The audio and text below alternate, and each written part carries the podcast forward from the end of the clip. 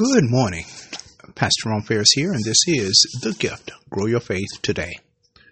Today's word, the ultimate reward, part 2, coming out of Psalm 18, verse 20 through 24, where it says, The Lord rewarded me according to my righteousness, according to the cleanliness of my hands, he recompensed me.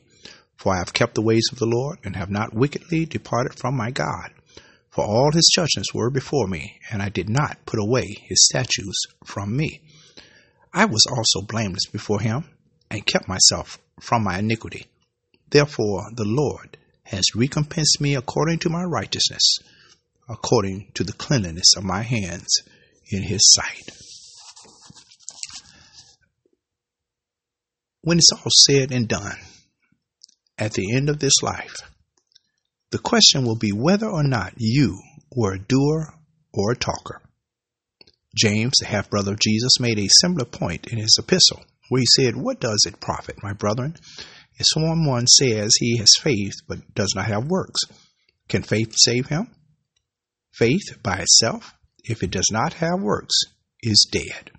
James 2 14 and 17. James and David, the writer of our text this morning, each said that saving faith would manifest itself in a life surrendered to God in active service to Him and others. No one has ever been saved by works, but the saved have always proven their faith by their works.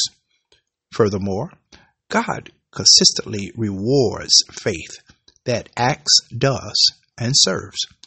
The reward may not come in the time and manner we choose, but the reward is God's guaranteed response to faith in Him. The greatest reward for our faithfulness will not be fame, wealth, or happiness. It is intimacy with the Creator and Sustainer of life. Our prayer. Eternal God, our Heavenly Father, you, Lord, who know our heart, we ask this morning that you would give us contentment in the truth that you are our highest reward for living a life of active service to you. This is our prayer. And it is in Jesus' name we do ask. Amen. Amen. Praise God. Praise God. Well, it is Friday. And uh, once again, the Lord have proven himself faithful. Uh, we have been blessed tremendously with his word all week long.